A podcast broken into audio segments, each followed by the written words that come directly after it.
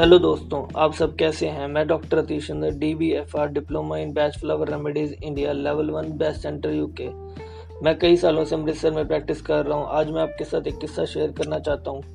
मेरे पास एक लड़की आई, उसकी मम्मी हर समय सफ़ाई में लगी रहती है। कभी कोई काम तो कभी कोई काम। हर टाइम सफ़ाई में लगे रहते थे। वह हर समय सफ़ाई पसंद करते थे। कभी पोछा लगाना, कभी टेबल साफ़ करना, कभी घर के शीशे दरवाजे साफ़ कर लेना। जब उन्हें कहो कि ये सब साफ़ है तो उनका कहना था कि नहीं ये सब बहुत गंदा है और उनको किसी की सफ़ाई पसंद नहीं आती थी। यदि कोई काम करता देख उनके हाथ से छीन लेते थे। कहते थे ये तुम बहुत धीरे धीरे कर रहे हो। मुझे इससे बहुत पता लगा कि उनको डस्ट फोबिया है। मतलब उन्हें हर समय गंदगी गंदगी दिखाई देती है। मैंने उन्हें मम, उसकी मम्मी के लिए दवाई दी और अब वह ठीक हो गए हैं। अब वह टाइम सफ़ाई में नहीं लगाते। वह अब हेल्प कर लेने लग गए हैं।